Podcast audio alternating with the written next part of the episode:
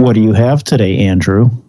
I have you, Jeremy Siegel, and I also have a legal expert who is going to take us through the latest Trump indictment. Okay, people. Let's begin.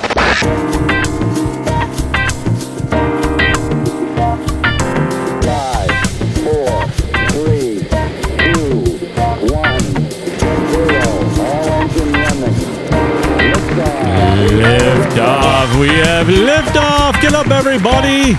Are you ready to be baited with the truth? Good, because you're listening to the Truth Bait Podcast. I'm documentary filmmaker and podcaster Andrew Marcus. And with me now, as we deconstruct America's propaganda war and reconstruct America's cultural narrative, is documentary filmmaker and podcaster, your cultural therapist and mine, the one and only rebel pundit. Ladies and gentlemen, boys and girls, put your hands together for Jeremy Siegel! Jeremy Siegel is with us today. Jeremy, I'm excited. I feel I'm back. Everybody's excited. Welcome back, Jeremy Siegel, to the podcast. Oh, It feels I- like I'm not really back, but I'm back. you are back. Uh, you are well. You're on a Skype line, which is normally we use clean feed. That's really the the top of the line uh, super highway that we use today. You're basically on a state highway, right? That you, you're on a you know I'm, state I'm route. doing a call. Yeah. yeah, but hey, Hey, you were you were begging me so much to come back. I was Jeremy, I even Trump was indicted for a fourth time. How could you not come on to to to go through this with me? I can't. I, this is unbelievable. Indicted a fourth time, Jeremy. Are are you Well, devastated? No, I've been busy. I mean, uh, people know I haven't been here because I've been busy, right? I've got my sixth kid. There's all kinds of stuff going on right now. It's just, it's been hard for me to be here. Today, I almost wasn't here just because I was having a party about the indictment. An indictment party. Yeah. We should all have indictment. Every time, it's like drink a shot every time Trump gets indicted. But we, I don't drink, so we're just gonna have a like a twenty five dollar popcorn party. um, actually, that would be great if we had if we had the you know because the trial is going to be televised. We should show that in theaters. Yes, That would be Great a huge moneymaker. Oh, wow. I like this. parties. We can have, uh, What would happen if we did indictment parties in theaters? What would they do? seriously, I think it's a great idea. You're right. They would They, stop. that would shut the broadcast right away.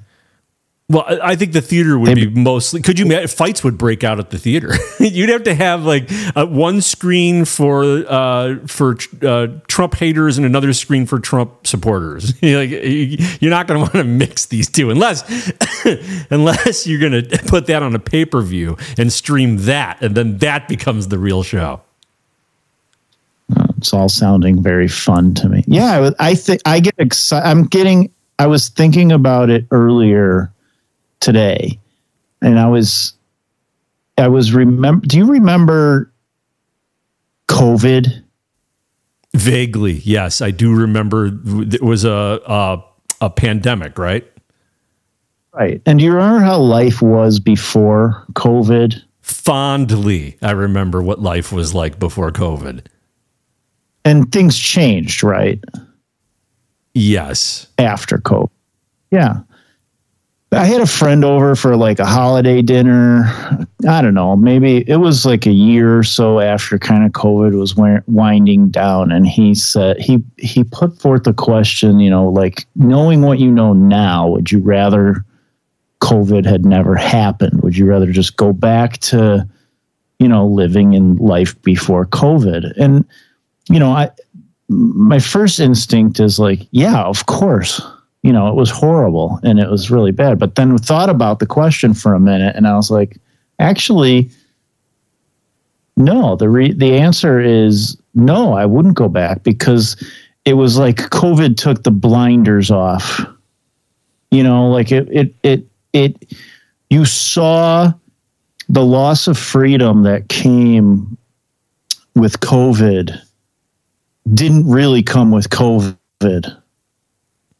The loss of freedom was well before COVID happened. Right. COVID And exposed COVID it.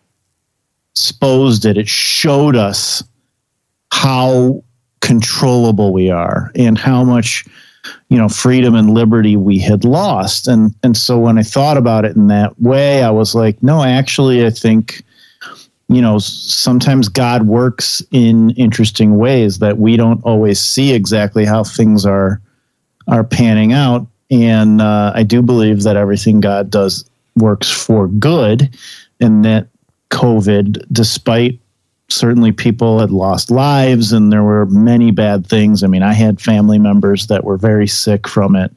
Um, you know all of that was is was horrible but seeing where things went after a lot of people were awake or woke to the reality of the situation and i think now as i see these uh, indictments unfold uh, seems like every other week now.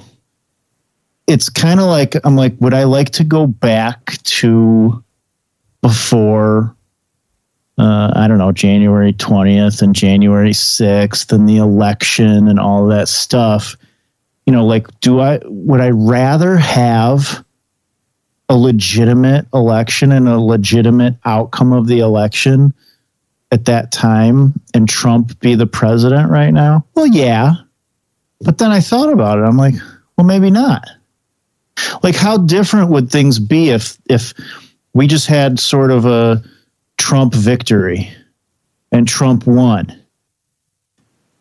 and he would be president right now? How how what kind I'd of president would he that. be? I'd be fine with that. That would be just fine with me.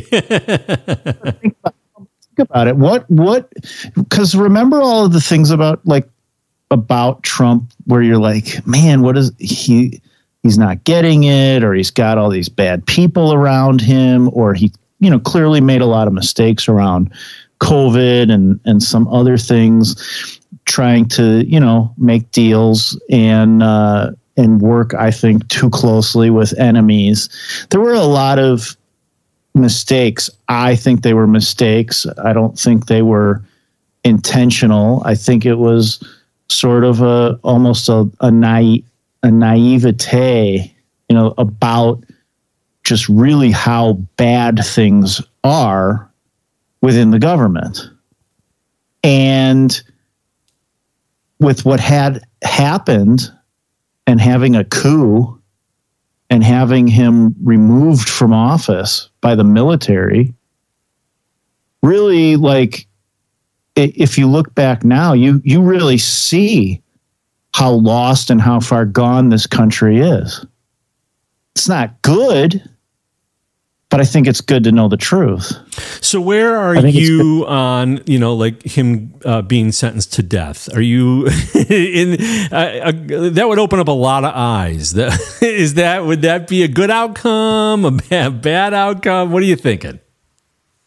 No, I think. I mean, I certainly don't want that to happen to him, and I don't think it will happen to him. But I, but I, but as I thought about it, I, I wonder if uh, if the things have that have transpired have not transpired.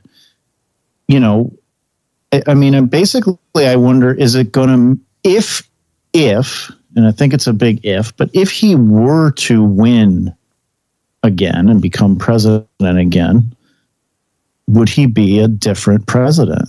He would be. He cannot and win. would he he can't. and would he really and would he really take take it all down? Uh, he probably would, but he can't. Jeremy, may he can't. He can't win. It's rigged. He cannot win. He's being set up to be the loser. Now that's another thing I agree with. I think I, I thought about that today also. and I thought, in why why do they keep indicting him? Why do they keep, um, you know, why do they keep doing this when it seems to make him more popular? And my thought is that uh, they know that that it's rigged. It's going to be rigged again. It's going to be they they know how popular he is, and it's a big psyop and you're going to be really excited about him being the nominee and you're going to be really excited about him having a chance to get back in there and he's going to be so wildly popular and he's going to have millions of people going to line up and listen to him give the same speech over and over again and nobody's going to go see Joe Biden or whoever, or whoever the nominee is. Joe Biden, it's going to be Joe Biden, and Joe Biden's going to get more votes again and you're going to be psychologically crushed. And I think that might be the real point of it all. Why to build him? You know, why because like why why build him up? Right they need a plausible you know? they need a plausible loser. The gop wants this loss as well. They want they want to hang the loss around trump and around maga. They don't mind being the gop establishment does not mind being the subservient party for however long it takes so that they can say look this all happened because of maga and never will that uh, uh, strain of thought uh, transgress our party again. Um, and that'll be the permanent minority-ship for that party, is my guess. Until until the memory fades.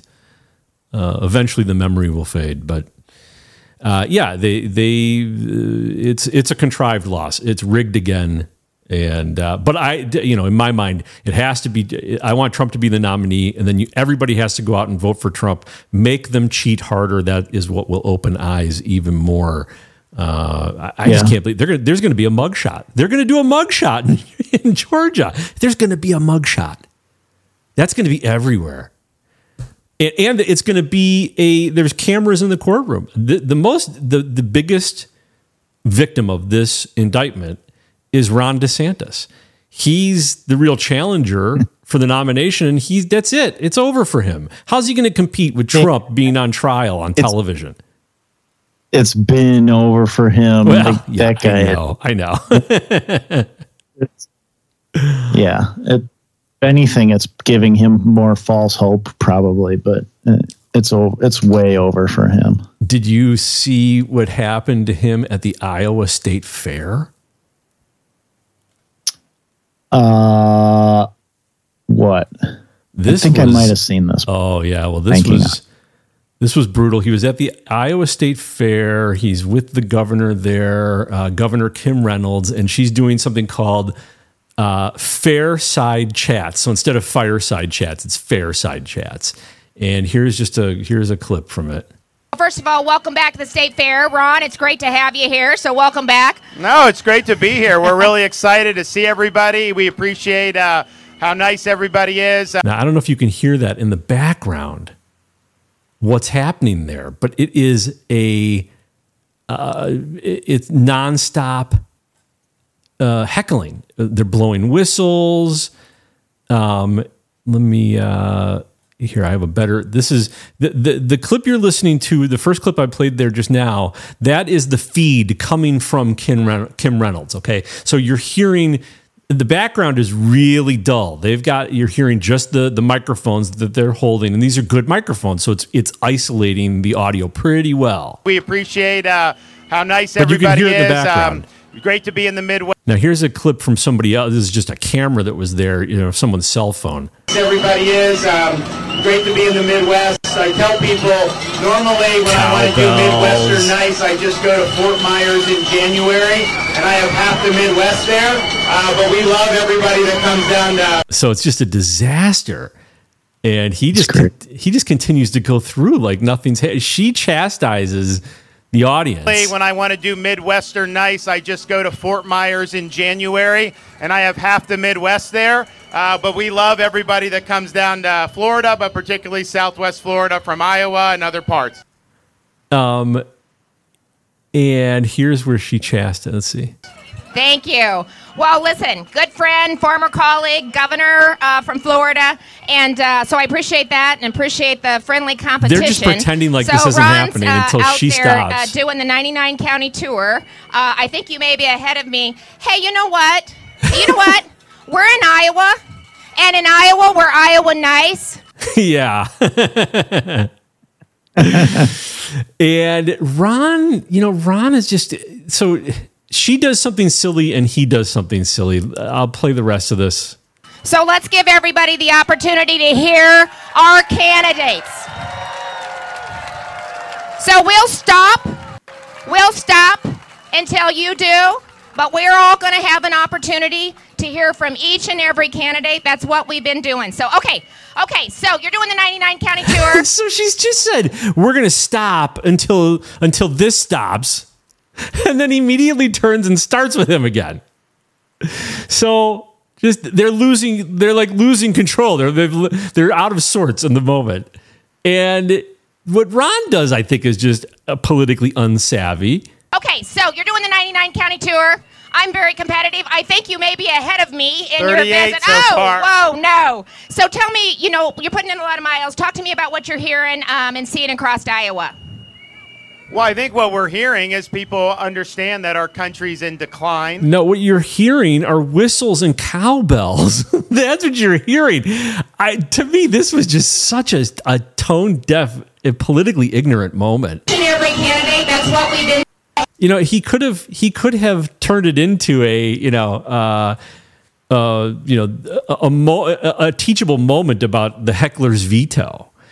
He could have, you know, he could have made it about, you know, Donald Trump being afraid of you hearing what I have to say. He could have uh, uh, turned this moment to his advantage any number of ways, and he doesn't. He chokes. He just he keeps going like it's not happening when everybody knows that it's happening. It's uh, bizarre. He's a choker. He is a choker. Um, did you read I saw the? some. What's that? I saw a pic. I saw some picture of an event he was doing somewhere at like some rodeo or something, and I thought the picture was, you know how like the how Media Matters would always tweet out like a picture of a Trump rally and be like Trump rally is empty, you know, but it would be like 17 hours before the event. Right. So there's like, you know, there there would still be like 100 people there 17 hours early, but they would say it's empty. Right. It looks then, like an empty of course, room. They know it would fill up. So I thought that's what this was. It was a picture of a DeSantis event at like some rodeo or something somewhere, and it, and and it's like empty room, like DeSantis can't pull in anybody, Mm-hmm. and I'm like, oh, this this is one of those things. But I look and DeSantis is on stage. Right. I know what you're talking about. And he's in that photo, he's a tiny little dot. But you do, you realize, oh my gosh, he's actually there. This is the event. There's no one there. like the but he he should have like you know what he should try doing he should have uh hula hoops for people to sit in right. you know and then Oh, it couldn't oh, this is what Yeah, it's not good. Not good. His his defenders his defenders were out there on Twitter saying, "Well, he had been to 50 different events that day. He's doing small real politics. He's talking to small groups." Yeah, okay. oh yeah right Yeah. Uh, well, did you did you read the indictment that came down from Georgia? Are you crazy no way Okay, well, that's what I'm here for. Uh, I read the, I read, well, I didn't read the whole indictment. The indictment's 98 pages long. It's a crazy indictment, and I, I decided that it, there was no, I had no prayer of understanding it myself, and I, I arranged for a legal expert to join us to tell us to help us understand uh, what is going on in this indictment. However, before we do that, I have a couple of follow up items that I want to that I want to just get to real briefly. Um, Hawaii. I don't know if you've been following Hawaii. Major disaster in Maui. And do I, you want to know something what's that? i haven't been following hawaii Are you aware that it But- happened though? Yeah, because I listened to you host the show by yourself. You're listening. Aw. and you were you were great. It was great coverage. Oh, well, thank I you very much. feel like I kind of know what's going on in Hawaii now. the the electrical down the downed electrical line is becoming sort of front and center in the story. I, I don't have a clip of it today, but uh, I, I did see a story just before we started recording where it was um, uh, they had footage of the downed power lines, and the and the controversy is that they didn't they didn't uh, take the power off of these lines when they knew that they had. Uh, there was enough of a wind emergency. They were so concerned about the wind and the storm connected to it that they had sent children home from school. So the system knew that there was a major concern, but they didn't shut off the power on these power lines. The power lines went down and lit the grass on fire, and that was uh, and that was right downtown. Basically, it looked like it's not often like a you know some heavily wooded area. It was happening right on a boulevard.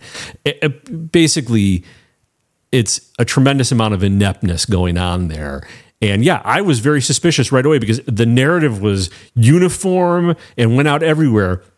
This was a wildfire. This was a wildfire. And, and just in my opinion, I guess maybe at some point it becomes a wildfire because of complete ineptitude. Uh, Saying as I'm listening to you, I'm like, it is. It's a wildfire. It's it's really wild. Right, but isn't the implication isn't the implication that a wildfire is naturally occurring? Like a wildfire occurs wildly, it's natural. Yeah, I think that's what people think when they say it, or at least that's what they mean. Yeah. But it certainly does come at some. I mean, those fires in Canada, I don't like to call them wildfires. I like to call them arson. Right. But at some point, they are wildfires. A lot did not go right here, and people are beginning to be upset. This is from Deutsche Welle. I'm looking to foreign news outlets to get a better angle on this because our news outlets are so polluted. So, unfortunately, Hawaii was caught flat footed. The lieutenant governor, who was in charge at the time because the governor was out of the state, has said Hawaii was so very unprepared for this. The two lead officials that would have led the led the evacuation were also off island at the time. So there was a real absence of leadership, and to the point that there were no sirens. Hawaii has a very well developed early warning system when it comes to you know, threats from tsunamis or other storms. The sirens that most people would have listened to and led to the evacuation weren't sounded in Lahaina. So, yeah, that's that's devastating. Not only did they not turn the power off on these lines, they didn't. Uh, None of the sirens went off, which is kind of interesting. That it's not as though the power was down and so you couldn't hear the sirens. The power was up and it was causing the fire or spreading it.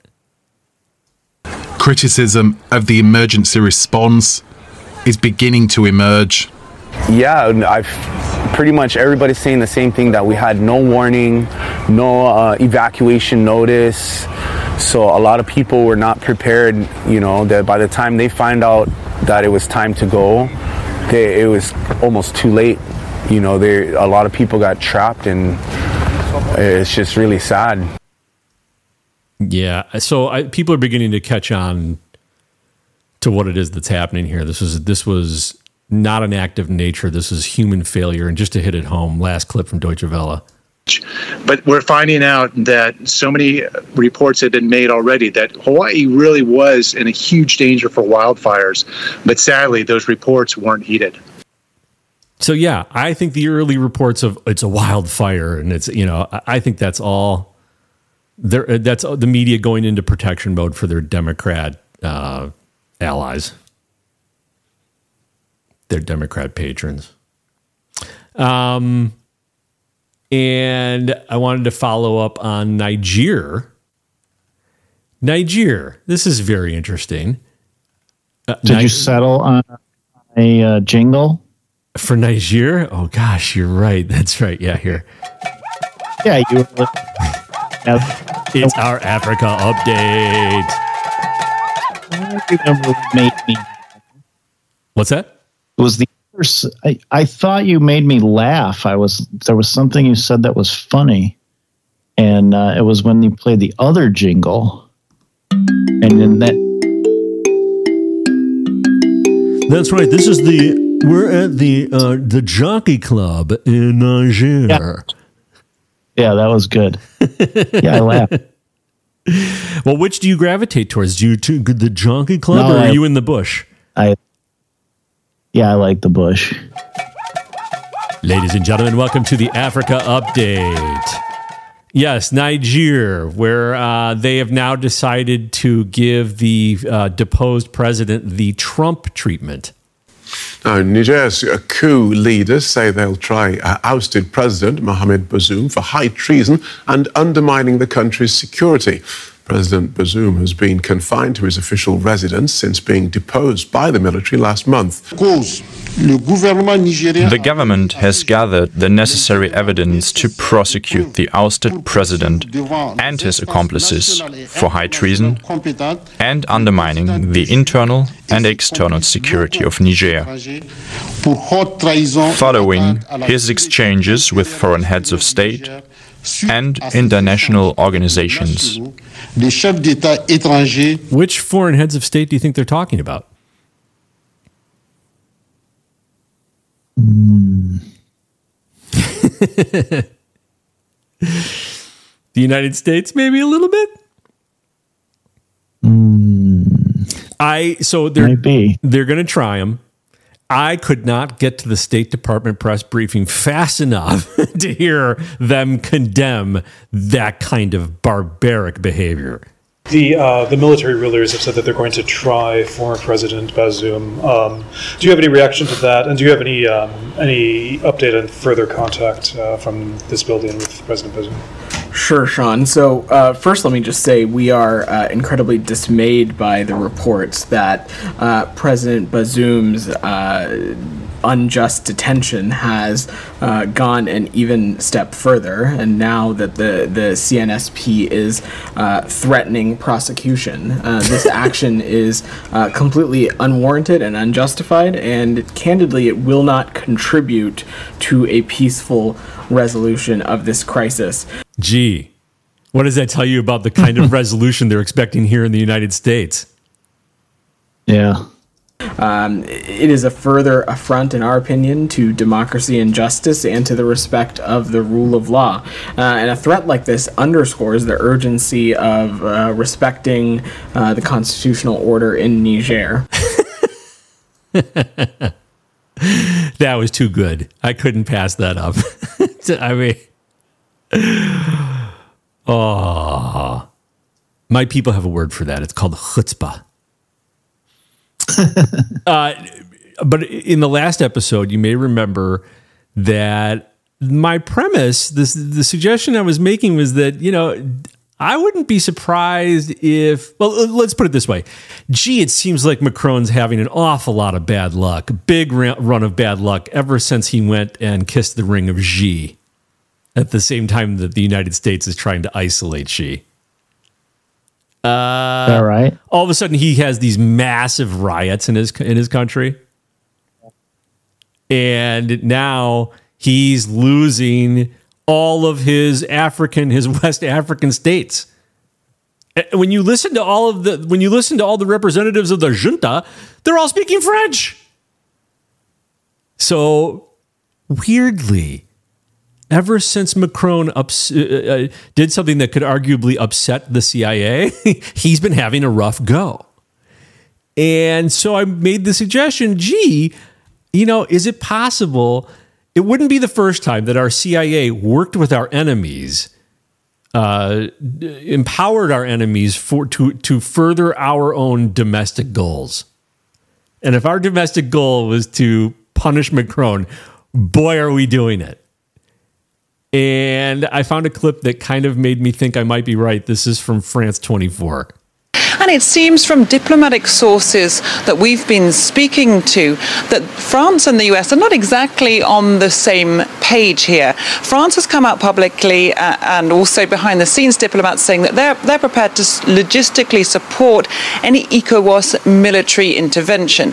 The US approach has been one of uh, trying also to pursue dialogue. So we had that very high profile visit from the Assistant Secretary of State, the number two US diplomat, Victoria Nuland, who flew into Niger to hold talks with a member of the junta. Now, French diplomats here have been telling our team that they uh, thought that approach was somewhat unwise, and indeed it did turn out to be unfruitful. And again, according to our diplomatic sources, we gather that the US State Department could be planning to mount more high profile dialogue missions to Niger uh, in the coming days or perhaps weeks.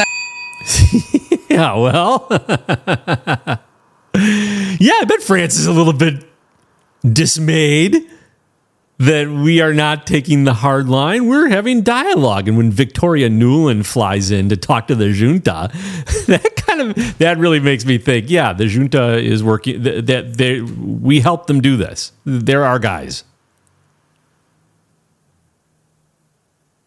I don't know, just my thought. Well, you just leaving me there. I haven't followed it that well. Well, it certainly seems like there is daylight between between uh, between France and the United States. We're not showing a united front with France, much like they did not show a united front with us with G. So, at this point, it's going to take convincing to, to make me believe that this is not the CIA that did this.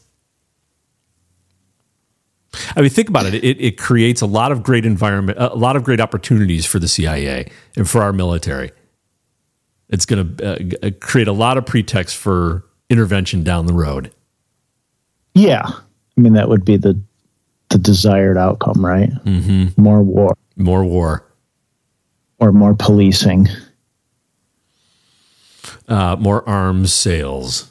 that's the that's the big thing. All right, so uh, Ukraine. This is my last. This is my last update. Uh, yeah, this is just a disaster in Ukraine. The the spring offensive is now becoming the spring retreat, or is becoming the summer retreat.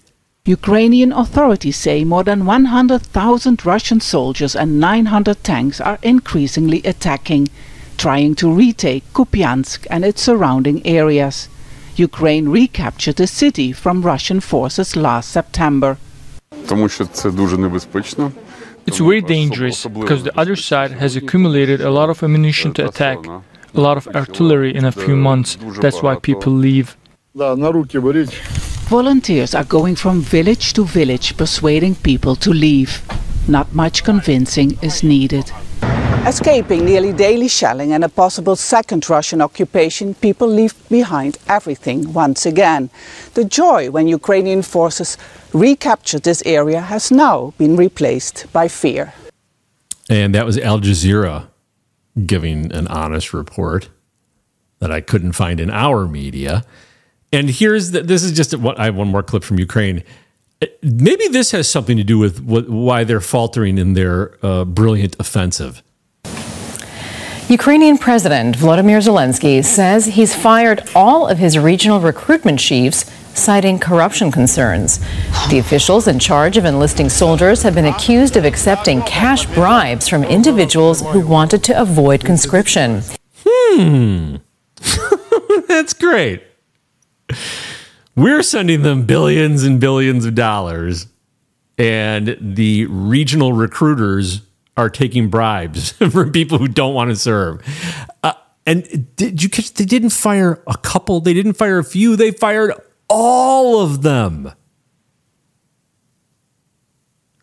Ukraine, everybody. Well, I think I think we need to send them more money. Clearly, we have to outbid the people who are trying to get out of service. Yeah, I mean, if they're if they're getting bribed, how much are they getting bribed with? We're sending billions. Maybe we're sending billions to the bribers. Well, I mean, does anyone know where it's going? Maybe we're funding both sides. I'll tell you what, it ain't, it ain't going to the right place because it should be coming to us.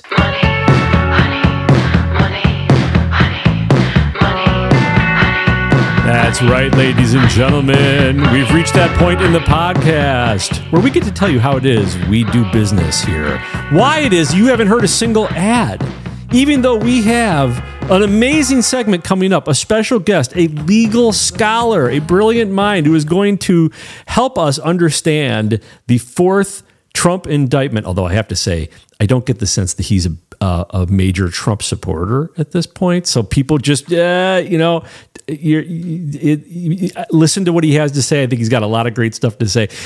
But you're not paying for this. You're getting it for free. All of this content is free to you. We use what's called the value for value model. It's very simple. If you feel like you're getting value out of this podcast, we ask you to return value to the podcast. Jeremy, how can people return value to this podcast?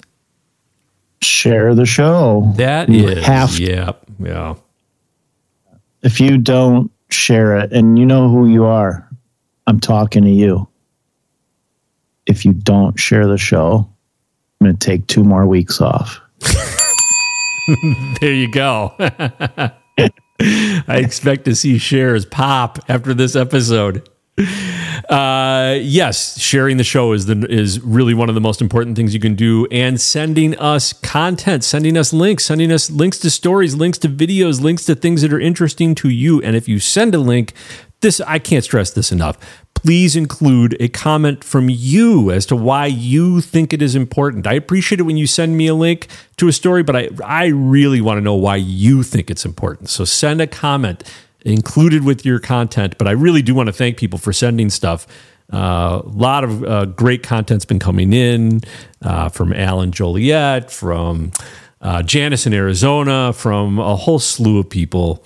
Uh, so thank you very much. And, and uh, in fact, we'd be getting to some of that content today, except for the special guest that we have. Um, so if you uh, want to send con- content, send a link, send a uh, a comment how we're doing, to, uh, how much you miss Jeremy. Uh, uh, how, maybe somebody wants to audition for Jeremy's seat when he's not here. Not that he could ever be replaced, uh, but you know, whatever. Send it. Uh, send us. Drop us a line. At truth at truthbait.com. That's truth at truthbait.com. I'll say it a third time because they say you have to say it three times for it to really sink in. Truth at truthbait.com. Uh, yeah. So uh, we have a very special guest. Jeremy, you didn't even have time to look at the indictment. I looked at the indictment, like I said, and uh, right away to me, it looks insane. But I'm not a legal scholar. I don't know. Uh, uh, and I, in the interview that you're going to hear from this brilliant scholar, uh, I learned a few things, uh, and I think I think our listeners will too. Um, the interview was it's a great it, it was it's very interesting insight um, just from a from a professional legal uh, view. And the uh, can i say who the interview was with? Here let's do this.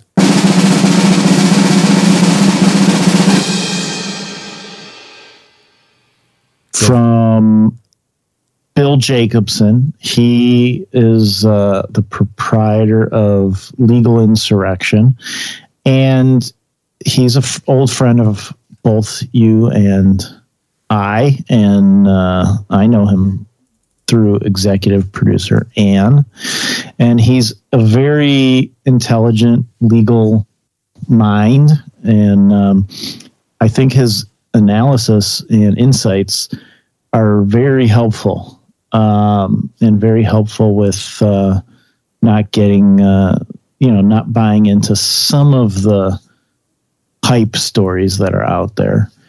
Um, I do disagree with some of his political analysis. I think his legal analysis is spot on. Uh, he he has some views about um, the Trump election that I think I see it a little bit differently than he does. Um, but I think overall the interview is excellent. And you did a great job. Well, thank you very much, Jeremy. He really uh, he knows his stuff.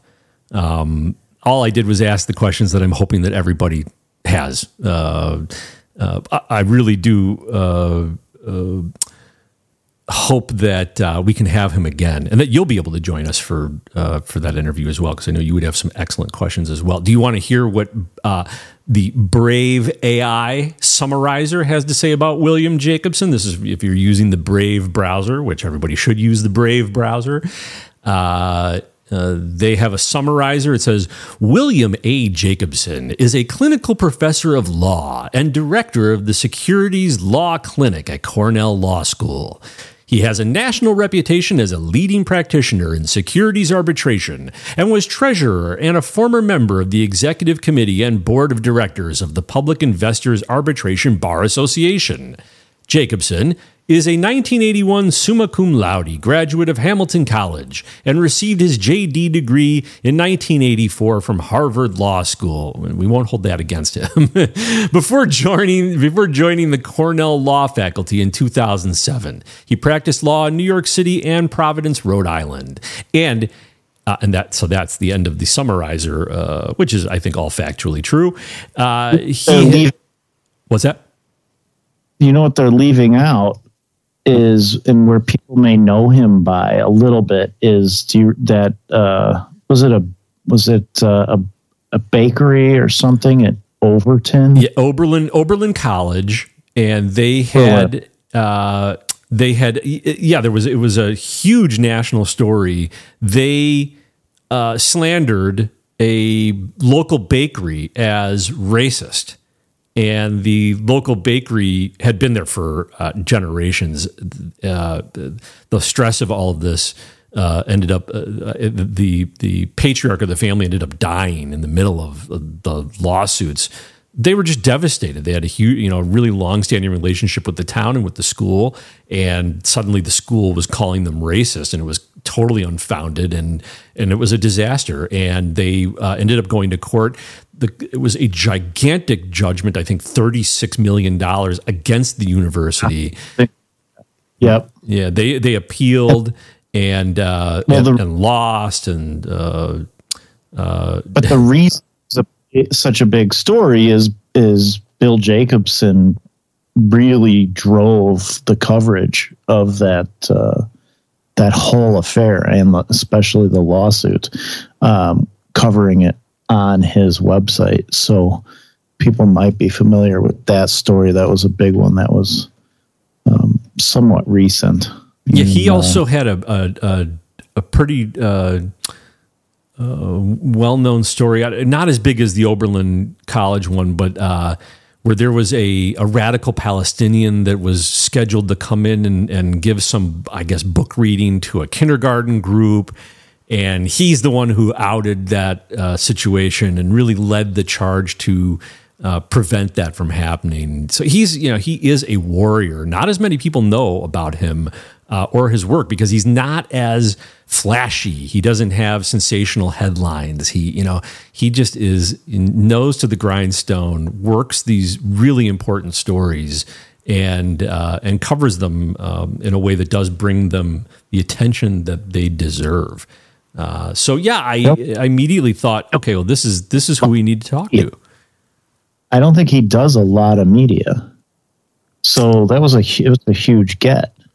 Um, yeah, I think he had some media hits today, uh, so he was hard to get. Uh, uh but he made time for us, uh, which was very generous, and he spent he spent I you know almost an hour uh, talking about this and the other indictments and it was a really fascinating discussion, and I think that our our listeners, our producers, are going to enjoy his perspective. Even if you don't agree with all of it, uh, or if you do agree with all of it, I think you're still going to you're still going to enjoy what he has to say, and I think you're going to be more informed by what he has to say, especially oh, on the legal elements. Legal analysis is is spot on. I think it's excellent and important to listen to. All right. Well, without further delay, here is Professor William Jacobson. Professor Jacobson, welcome to the podcast. Thank you for having me on. Wait, you have to be, our studio audience is very excited. So, yes, calm down, everybody. Professor, very good to have you. Great. Thanks for having me. Uh, Professor, we need a legal scholar here. We need someone with a legal mind. I went to film school. I have all of the legal acumen of uh, of a key grip or of a production assistant. I I'm looking. I pulled up this indictment, uh, Donald Trump's fourth indictment. The one in Georgia that just dropped uh, late last night. Everybody looking at it early this morning. Uh, this document is incredible. Uh, have you had a chance to read through this thing? It's enormous. I did read through it. I can't say I've memorized it, so don't ask me what paragraph 163 said. but uh, I have read through it, and it's long. It's almost 100 pages. Uh, it's fairly repetitive, and it really attempts to tell a story about Trump and his associates trying to undermine the results of the 2020 election. The question is, does it show any illegal attempts to do so? Uh, and, and that's really, I think, the challenge. That's the challenge in the DC case as well. That a lot, not necessarily all, but a lot of the accusations are what we think of as normal, somewhat sleazy political behavior. Things politicians lie. Who would have thought? You know that they don't normally get uh, prosecuted for it. Uh, politicians try to convince other politicians to do stuff. Uh, that's normally not illegal. That's what politicians do. Citizens try to convince the government to change its mind about things. That's normally not illegal. Uh, so, really, the question I think for all of these things are the prosecutors criminalizing politics? And I think to a large extent, the answer is yes, that what they're saying is that lobbying your government, um, petitioning your government for redress is what the Constitution calls it, um, right the First Amendment, is somehow now criminal. Uh, that expressing views that people disagree with is somehow now criminal. And so that's what this indictment does. It takes 100 pages of these allegations. Now, some of the allegations are very distinct and could be crimes, could clearly be crimes standing on their own. So, eh, but they're not really implicating Donald Trump himself. Like somebody supposedly tried to gain improper access to a computer system. Assuming they can prove that, then that's a crime. That could have been charged two years ago. They didn't need to wait till now. Um, somebody apparently impersonated a public official. Uh, that is a crime. That could have been prosecuted separately two years ago. But that's not the main part of what this indictment is. The main part is a racketeering, influenced, and corrupt organization act, so called RICO charge, which takes hundreds of paragraphs of behavior, almost all of which standing alone would be lawful. And because it supposedly had the purpose of unlawfully unwinding the election results, now turns it into a grand conspiracy. And that's what this out in, indictment basically is, is that Trump and associates engaged in conduct, most of which was not itself criminal, but for a criminal purpose. How do they divine that? When you look through the document, and a lot of people are talking about this uh, because Matt Gaetz, uh, he made a point about this, and in fact, here let, let me let me play let me play the Matt Gaetz clip if I have it. Yeah, here's the Matt Gaetz clip. This was Matt Gaetz on Fox News, and he was talking about how it seems as though they are they criminalized a, tw- a tweet. Uh, let me play the clip, and you can tell me what he's talking about. Act 22 in the indictment alleges that on December 23rd, President Trump pe- told people to watch One America News Network. Now, I know they're your competitor, but I think we would all agree that watching One America News shouldn't be a crime. That that, that, that asserting that as criminal, uh, I think, points to how blatantly political this endeavor is. Uh, yeah, he was on Newsmax. Um, Yeah, no. Well, he's wrong. He's wrong about that. Okay, he and many people are just flat out wrong. There's two distinct pieces, if you will, to this indictment. One is the RICO count. The RICO count alleges a conspiracy to unlawfully overturn the election. As part of a RICO charge, you have to show what are called um, acts in furtherance of the conspiracy. Not every one of those acts needs to be in and of itself illegal. So when they have in here, I forget what paragraph number it is, but it's the first at least several dozen paragraphs um, under count one. Uh, they show a lot of actions that various members of the conspiracy took as supporting the conspiracy. That doesn't mean that each of those individual actions is charged as a separate crime. And if I'm, I don't, I remember vaguely the paragraph he's referring to. That's not a separate count in the indictment. That's not a separate criminal charge. That is just alleging that one of the acts in furtherance of the conspiracy was directing people to watch a program on TV that apparently was claiming the election was fraudulent. Uh, it, it, in and of itself, is not criminal. It's not alleged to be criminal. And a lot of people, either through ignorance or deliberate deception, are taking the RICO charges and the RICO actions in furtherance of the conspiracy and acting like each one of those is charged as a crime. And, and that's not true. Now, I'm not supportive of these, this RICO conspiracy theory you know, prosecution. But it's also important that we not deceive people and that we not make them think the the indictment is something that it's not. Okay, so and just to, to clear up for people, people should go and look at this indictment. Uh, it's up on legalinsurrection.com. We'll also have it in the show notes. Uh, the, the the indictment is 41 counts.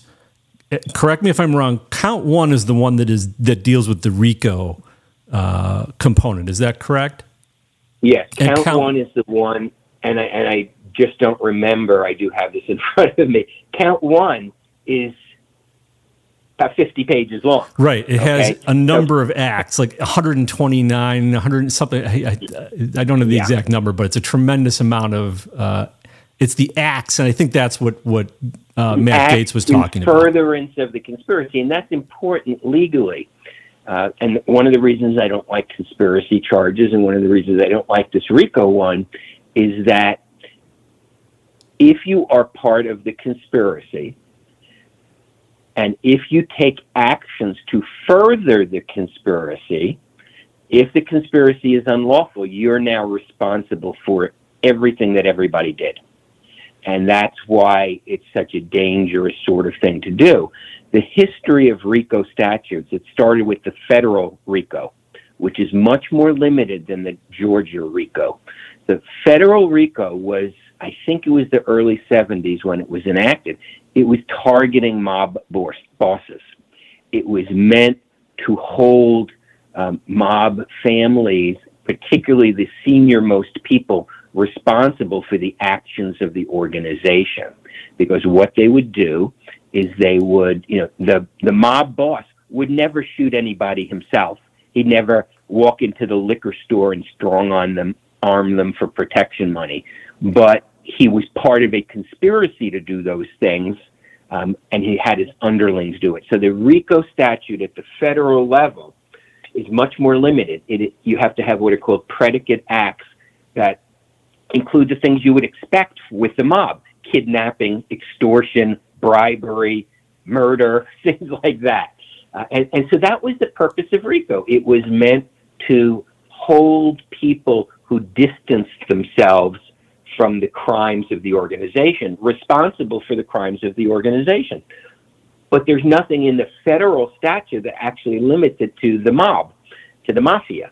Uh, and in fact, the RICO statute has been used against politicians the one I'm most familiar with was Mayor, former Providence Mayor, now deceased, uh, Buddy Cianci. Buddy Cianci was a very flamboyant, for people who don't know him, he was a character. Okay, he really was a character. He did great things for the city, but he was accused of running the city the way a mob boss would run the mob. And so they brought Buddy Cianci up on RICO charges because they had on videotape his underlings taking bribes. And they charged all the underlings and they charged him. He was charged with 22 counts, one of which was RICO. But they had nothing on him because he always made sure to keep two or three people between him and the bad conduct, the criminal conduct. So 22 counts. He got found not guilty of 21 they just didn't have him on tape taking the money, and they couldn't prove he got the money because it was all cash. And the one he was convicted of was RICO. He was convicted of running a criminal enterprise, and that's the key phrase enterprise. Um, that criminal enterprise being Providence City Hall. And that's what he was convicted. He served four or five years in prison for it. And so that's what they're using in a sense to go after Trump, but they're using the Georgia version, the state version, which is much broader. It's not limited to things like uh, kidnapping and murder and extortion. It includes things like impersonating a public official. It includes things like making false statements to public officials. It includes, you know, other things that they allege this scheme to overturn the election, you know, included.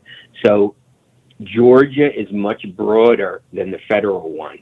And therefore, uh, it could hold Donald Trump accountable, even if they don't have him doing a crime. It could hold him accountable for what his group did to try to overturn the election.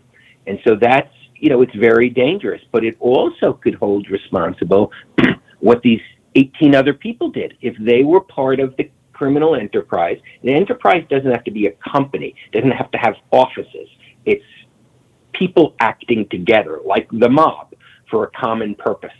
And so it can hold some of these people liable under that RICO theory, even if they themselves individually did nothing wrong, if they took actions to further the conspiracy. And that's why you have 50 pages of acts in furtherance of the conspiracy as part of the RICO count, even though no single one of those was actually a crime. Right, it's 161 acts, and I think that there are something. There's about 13 different tweets that are specifically referenced uh, among the acts. Okay, so but but I, I I do think that you know, while Matt Gaetz is wrong the way he phrased it, I do think this raises a lot of concerns that constitutionally protected speech in and of itself violates no law is now being used to support a RICO claim. I mean, at Yeah, what's the premise of the crime? Whether you can do that, you know. What's the what's the premise here of the crime that there that he has committed that creates a RICO uh, environment in the first place? Uh, are- It- it's what they call unlawfully overturning the election. So don't they have to assume then that he knows he's lost the election? Are they, they don't they have to interpret what he don't they have to divine what he knows internally? Uh, that I, I don't know whether that sort of knowledge and intent is required. I, I don't know the answer to that, and I don't want to speculate on it. But obviously, that's going to be one of the defenses is that he actually believes the election was stolen. Okay, he did not think he was doing anything corrupt. Now, there apparently is evidence that he did know, you know, uh, that what he was saying was false. I think in the federal case, they claim to have either conversations or emails or text messages or something uh, involving him where he acknowledged that some of these things were not provable. Um, so that's an issue whether they can prove that he was lying about it. But I, that's an interesting question that I don't know the answer to. Whether somebody subjectively, honestly believing what they're saying is truthful could be considered a you know unlawful. Uh, and, and the court's going to have to decide that, but also it's an evidentiary matter whether you know it is they have things or they have testimony. They have people who've maybe turned on him already that we don't know about, who will say, "Yeah, you know, he admitted to me he knew this was all BS." You know, I don't. I'm not saying there is such testimony, but I'm saying if they have those sort of things, and they might, then that would obviously, you know, do away with any defense like that. What if uh, it also seems going through this uh, indictment that the the premise is that there was no fraud, that the well they're not saying that there's zero fraud, but they're saying that that the election was was a free and fair election is is substantially fraud free. Uh, but is that the case? And I'm I'm going to play a clip that's from uh, your. It's up on your website right now. Uh, a post by uh, Mary Chastain. Um, she has a clip up from Kyle Becker, and it's this one is from uh, it's Tucker Carlson. I'm just going to play the first minute or so, and then and then we'll we'll we'll talk about it. It now appears there actually was meaningful voter fraud in Fulton County, Georgia last November. That is not a conspiracy theory. It's true. From the beginning, this show has tried to be fact based when we talk about the 2020 election results. So here's what we know tonight, factually. At least 36 batches of mail in ballots from the November election were double counted in Fulton County. That's a total of more than 4,000 votes. Those numbers come from a group called Voter GA, which, along with Bob Cheeley, sued to get them. The final tally from the double counts we know about amounts to more than 3,300 votes for Joe Biden and 865 votes for Donald Trump. Now, before you dismiss Bob Cheeley and voter GA as dishonest partisan actors, keep in mind that the strongly left of center Atlanta Journal Constitution appears to agree with this, at least in outline. The newspaper reviewed the available digital ballot images independently and concluded that hundreds of ballots were improperly duplicated. What does that look like exactly? Well, here's what it looks like. At a press conference yesterday, a consultant with voter GA called David Cross showed how we can be certain that votes in Fulton County were counted more than once. Watch. Right, I'm going to stop it there because if I don't, we're it's a clip inside of a clip, and that'll become too confusing. uh, so yeah, there w- was there fraud in Georgia. Do you know? And if so, does it does that undermine the Georgia DA case? Uh, and it, I guess what I'm really getting at is, does this case give Donald Trump the opportunity to actually put voter fraud on trial in Georgia? Well, I think he could defend it that way if he can prove it. I'm not sure that Tuck, that Tucker Carlson clip proves it. See, the problem has always been people raise a lot of questions, and um, none of but raising a question and saying, "Well, how could this happen? What happened?" You know, there were a lot of claims that were proven to not be true about fraud. Each one of these things takes an enormous amount of time to track down because you're asking somebody to prove a negative. So there were all the claims that dominated the news for days, if not weeks, about a woman in the Atlanta uh, office, and there was video, and she's pulling suitcases out from under a table, Mhm. and aha, this is now the proof.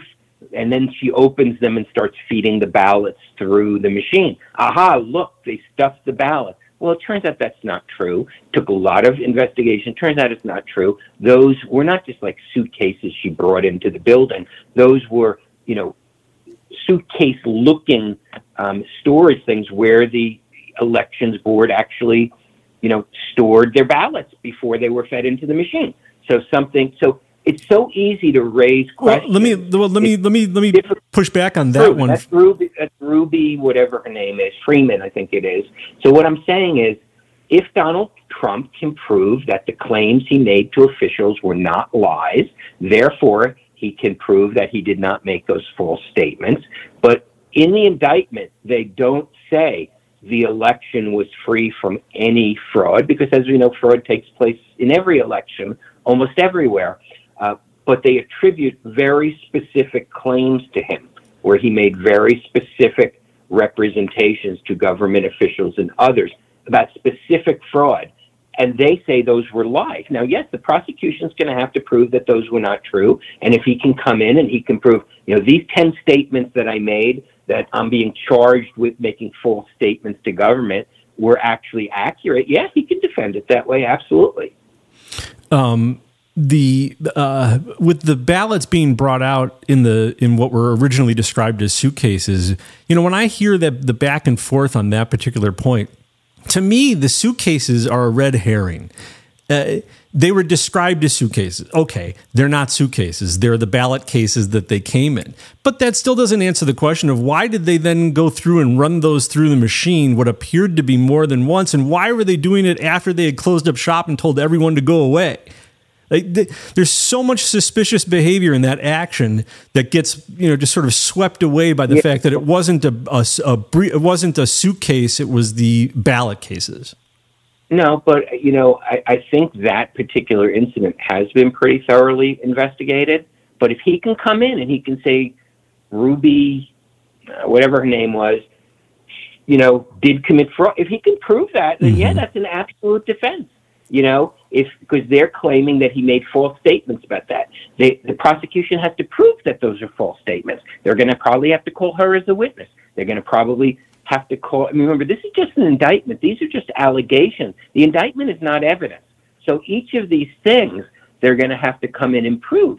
And if he can prove that his statements about those boxes or suitcases were true, then yeah, it's an absolute defense. He will get his opportunity to prove his defense uh, in court. So yeah, if he can do that, all I'm saying is that, you know, I face this in many things unrelated to this election.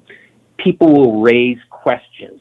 And then because you can't refute the questions they've raised, they say that's proof that it happened.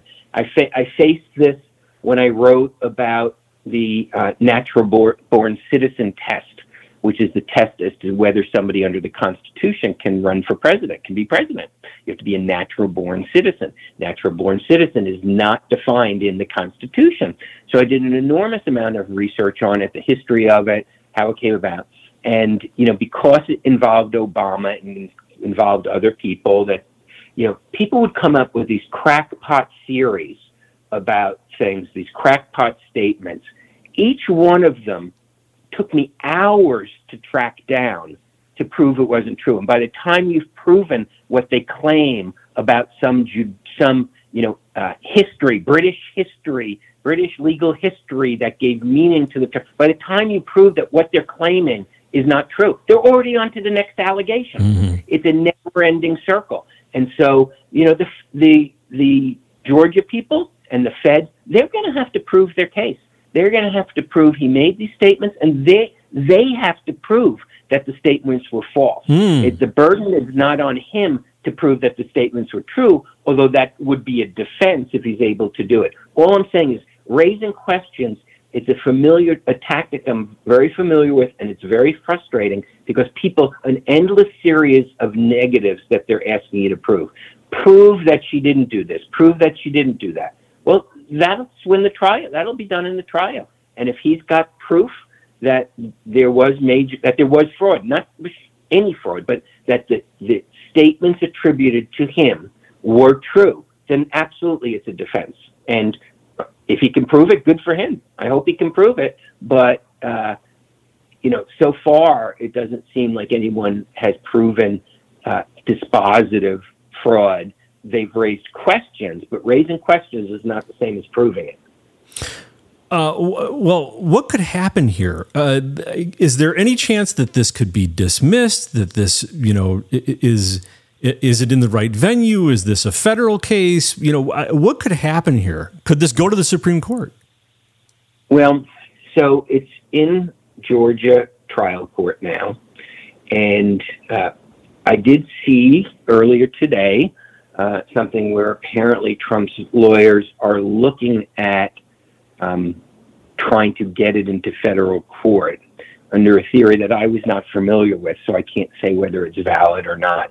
Apparently, there is a federal law that allows a public official, a federal public official, to move from state court to federal court any court cases involving their official conduct. I'm not familiar with it, and so the argument would be that these were all actions taken while he was president, and that he has the right to have those heard in federal court. I think the problem might be is that he's no longer president.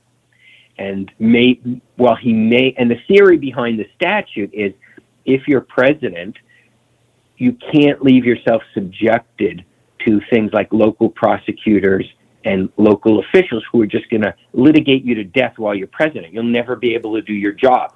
Problem is, he's no longer president, so I don't know. So that's one way I've heard floated. He's going to try to get this to federal court.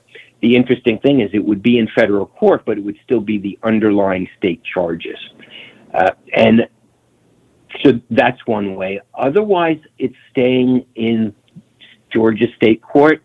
There is uh, no way that I see for him until the trial is over to get a federal court involved, much less a Georgia appeals court involved to rule on it. You know, norm and much less the Supreme Court. I mean, the Supreme Court does not micromanage trials. It gets involved almost exclusively when there is an appealable order or judgment from a trial court, which in a criminal case normally would come with a verdict and it works its way up through the appellate system. So the Supreme Court may get involved down the road after there is a verdict, after it's appealed through the Georgia court system, and then you can try, you can under the law go from a state Supreme Court to the U.S. Supreme Court. They don't have to take the case, but that is an avenue. But you know, we're talking years from now. Right. Okay, this this is a trial which already has 18 defendants, all these counts. It's going to be a several month long trial, uh, at least. So, uh, so yeah, and and the problem is when you have these cases brought under flimsy legal theories unless the trial court judge tosses them, you have to go through the whole process. The process is the punishment. Uh, Bob McDonnell, the former governor of Virginia, was charged by the feds, in fact, charged by Jack Smith, the person prosecuting Trump in Miami and DC, for a novel um, extension of the fraud laws, the anti fraud laws, um, for uh, receiving gifts. I think some people gave his wife some jewelry or something like that. And that was uh, a doctrine which is a judicial doctrine called, you know, dishonest services. That dishonest services is defrauding the government. Uh, and it was not always, it was not really, And Supreme Court had never ruled on it. It was a, a, a an aggressive extension of the anti fraud laws.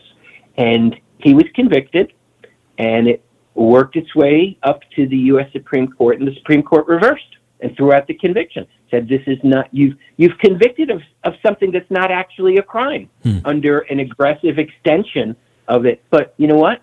That was several years later. Bob McDonnell lost his chance to run for president. Mm-hmm. He was one of those quote unquote moderate Republicans who a lot of people were touting as a, a presidential contender. And, and that's the problem here. These prosecutors have waited till an election year to bring these charges. In the Manhattan indictment for the bookkeeping violation that they've, under a novel theory, have turned into a felony, um, those are that's conduct from seven years ago. Why is it being brought? Why is that being filed in 2023? Seven-year-old alleged crime.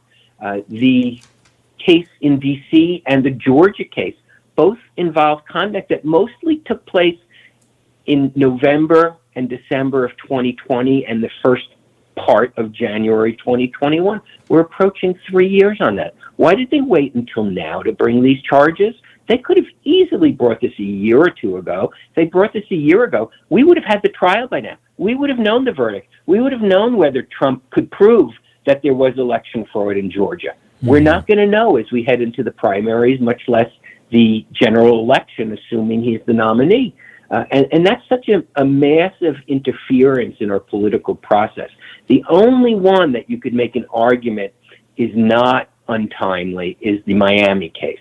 That's the, the you know, national security documents case and the obstruction of justice case, because that conduct allegedly took place a year ago, basically. Uh, could they have brought it sooner? Maybe, maybe not. But at least they didn't sit around for three years or seven years waiting. Uh, so, you know, these cases involving the election are are really being brought at a time that is a complete interference in the election. I didn't originally think this way, uh, but I'm thinking these should be put off till after the election. You know, uh, it's not ideal. I think voters should know what the proof is against Trump or the lack of proof against Trump. But how are you going to do this during the primary season? It's ridiculous. So, uh, you know, that's another problem here that put aside that they're using fairly novel and aggressive extensions of legal theories to go after people. Uh, I mean, it seems like they want him to win the nomination because every time they indict him, his support solidifies and people come off the fence. People, more and more people open their eyes and realize that this is a political prosecution that's happening and they don't like it. Uh, uh, and in fact, I kind of wonder, you know, a Trump with a televised trial might that might be the best commercial he's ever had. They're giving him uh, they're giving him a giant free commercial. Uh, could this all benefit him? Yeah, well, you know that that's been my theory all along, and I've expressed it many times, is that this is a complete manipulation. It's a manipul. You know, a lot of the standard wisdom is, oh, they want to stop Ru- Trump from running for president. That's why they're doing this. Well, I don't think so. I think they're gambit, and there are some Democratic, you know, consultants and advisors who every now and then say the quiet part out loud, which is they want to run against Trump. Mm. They desperately run against Trump. So what they're doing is they're increasing his chances of winning the nomination. And in fact, it's it's provable because if you look at the polling averages prior to the Manhattan indictment, and I was looking at this the other day, the race had been narrowing. It had gone from where Trump was up, you know, 20, 30 points in the fall of last year to early March where he's up 12 or 13 points over DeSantis. Now, he was still ahead, okay, but 12 or 13 points is a lot closer than 30 points. And you get the Alvin Bragg, Manhattan District Attorney indictment, and you can see on the lines they diverge dramatically. Trump gets up, DeSantis drops down, and now Trump's up 30, 35% points rather, and the rest is, you know, history. And he's gotten bumps with each of these. So if you're a Democrat, you're loving this because you're guaranteeing that the person you want to run against ends up being the nominee because you consider him supremely beatable. And you're sending him into a general election with four criminal charges, criminal trials hanging over his head. Now, people who are Trump supporters say, I don't care, I don't care, that makes me love him more. But you know what? That's not the majority of Americans. Trump has extraordinarily high negatives. You know, something like 60 or 65% of the people in the country view him negatively. You know, a lot of Trump supporters and a lot of right wing media are living in their own little bubble. They think that these charges are not going to hurt him in a general election. And I, I think they're dreaming. I think it helps him in the Republican primaries, but it's going to kill him in the in the general election. And this is a complete setup by the Democrats. Whether the prosecutors were in on a plan or whether they just know what to do, but this is a complete setup because they are using Republicans' natural inclination to rally around Trump because he's under attack to, in fact, um, win the election. I mean, is it impossible that Trump wins the general election? No, it's not impossible. Uh, Joe Biden is a historically weak candidate, but if Trump can beat Joe Biden, you know what? So can any other Republican candidate, and they can do it much more easily. As you know from the last election, and just from the media, and if you know any liberals, uh, they hate Trump more than anything in this world. They would sit home probably for most Republican candidates, but they will come out and vote against Trump. And people in Trump world don't see that. You know, it's like that. I forget who it's attributed to when you know people said uh, when Nixon won. Well, I don't know anybody who voted for him. How could he have won? I don't know anybody who voted for him.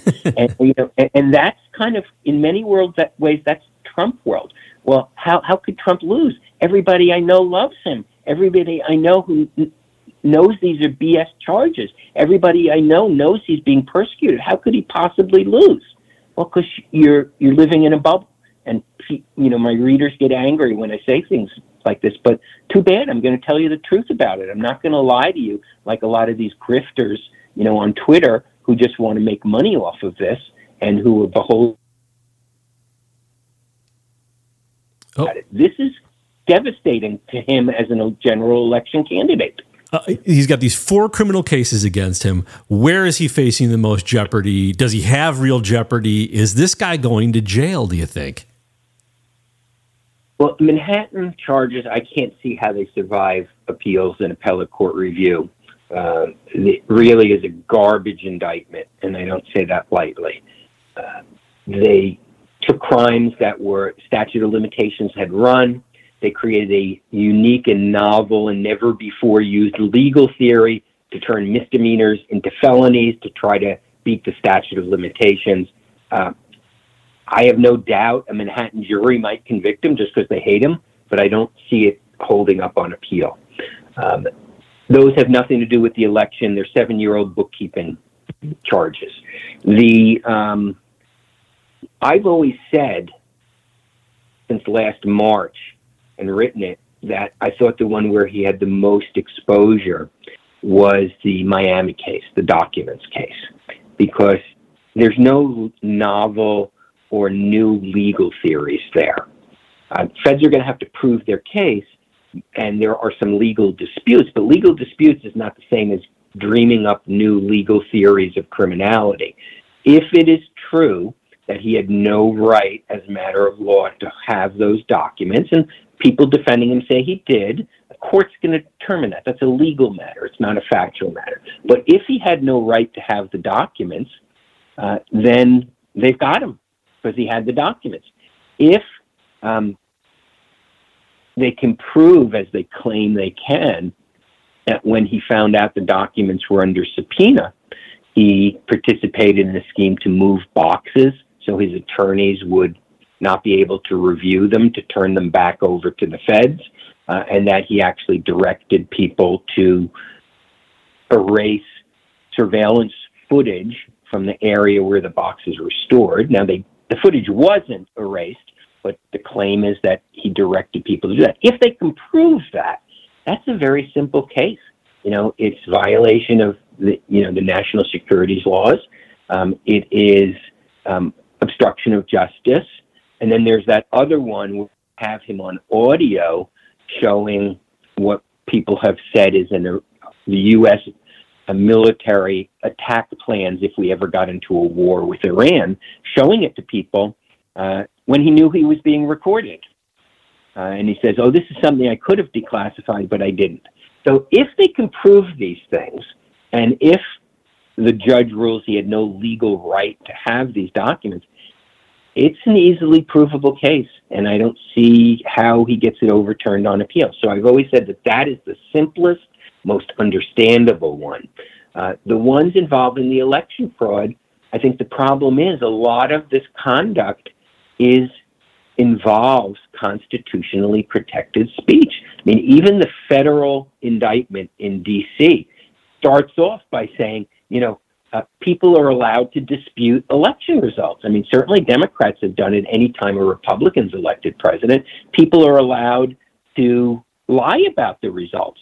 You know, all of these things are protected speech. So where is the criminality? That's what I think is missing. Georgia tries to fill in that lack of criminality by alleging a conspiracy, trying to make Trump liable for whoever it was that impersonated a public official or whoever it was that sought allegedly improper access to a computer system. Now, it's not clear that that was what happened, but that's what the allegation is that they'll have to prove. So Georgia is trying to expand things way beyond what even D.C. did, or Jack uh, Smith, the special counsel who's prosecuting it. Uh, so I think that I think those cases are more subject to appellate review because of the constitutional issues involved.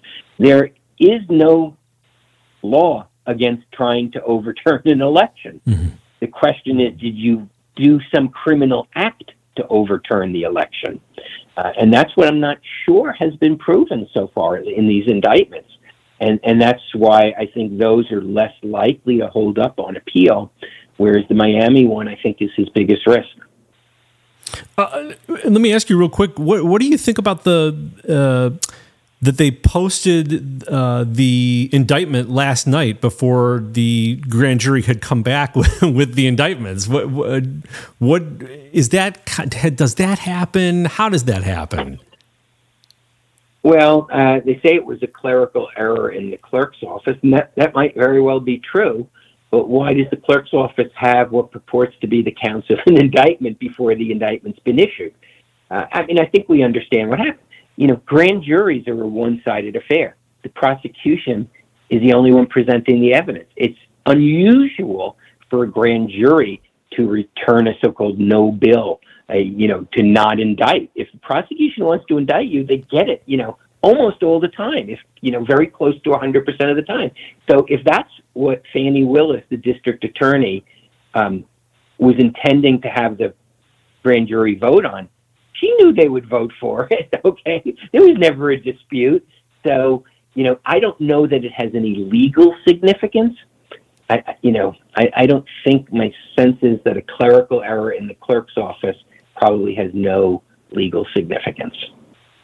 Uh, and, my last question to you: the uh, you've been very generous with your time. Thank you for uh, coming down into the mental gutter with us and, and explaining this to us. Uh, the and my apologies to our to our to all of my citizen uh, producer listeners who I just uh, denigrated that way. the uh, I'm speaking mostly for myself. Uh, the the indictment also has lists, I think, of 40 unindicted co-conspirators.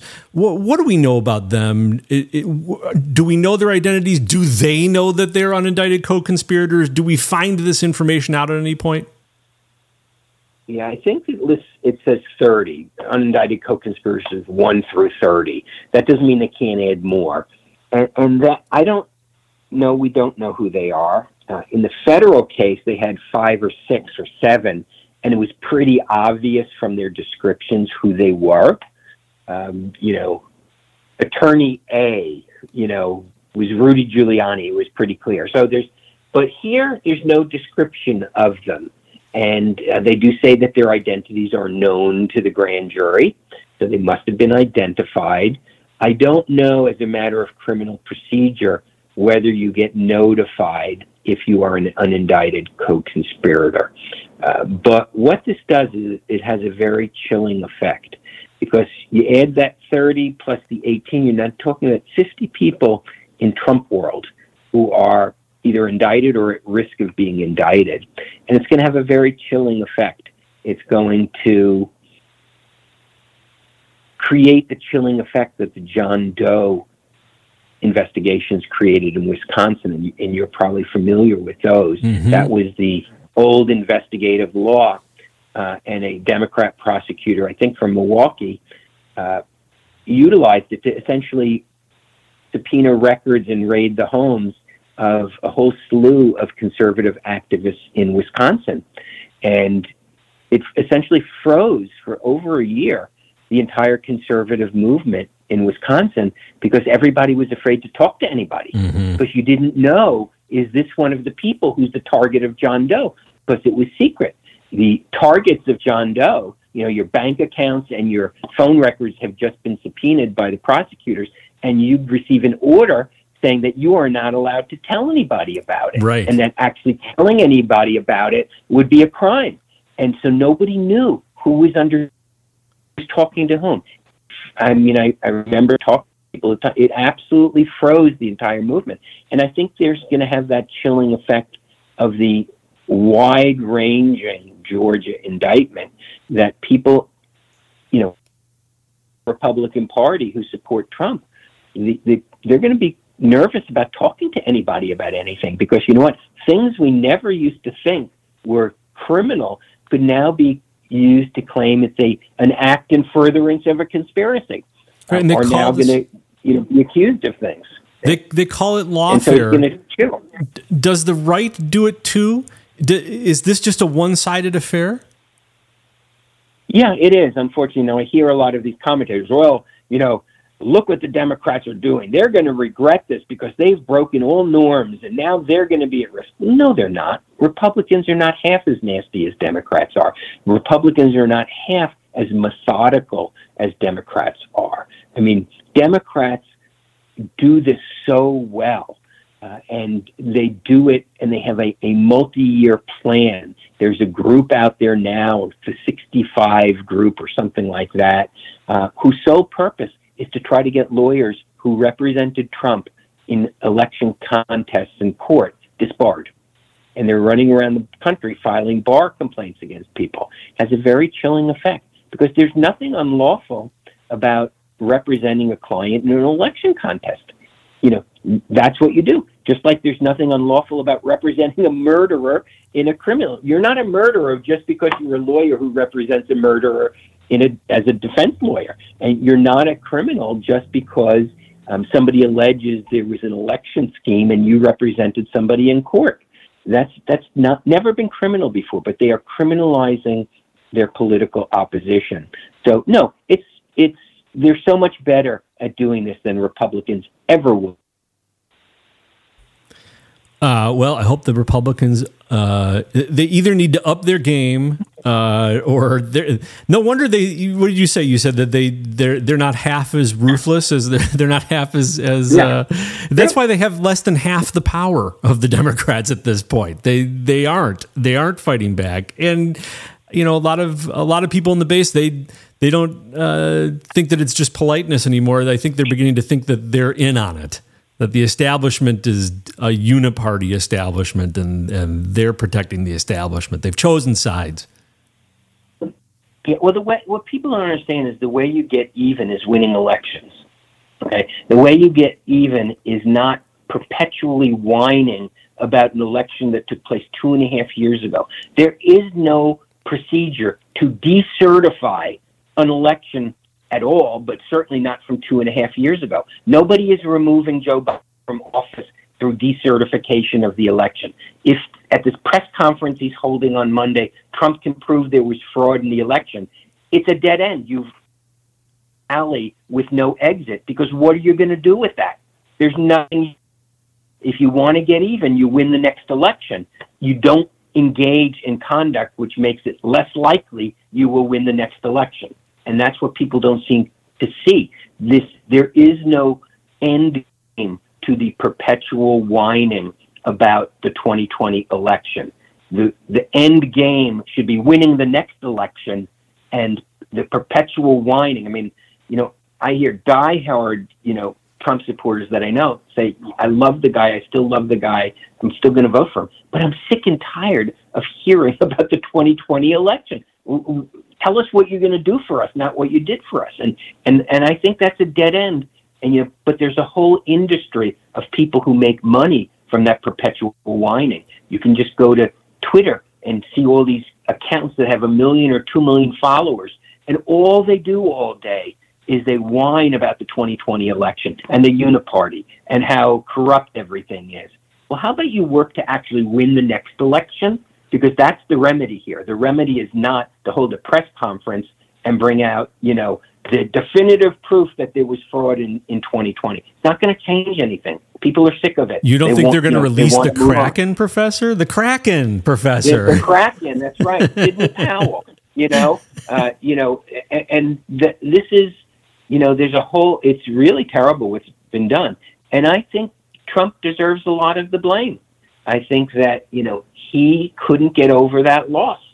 And rather than thinking strategically and rather than looking forward, he has engaged in conduct from mid November or really early November through, you know, January 6th, which has created a disaster for the country uh, and has wep- allowed the feds to weaponize their machinery against people and has hurt hurt a lot of people.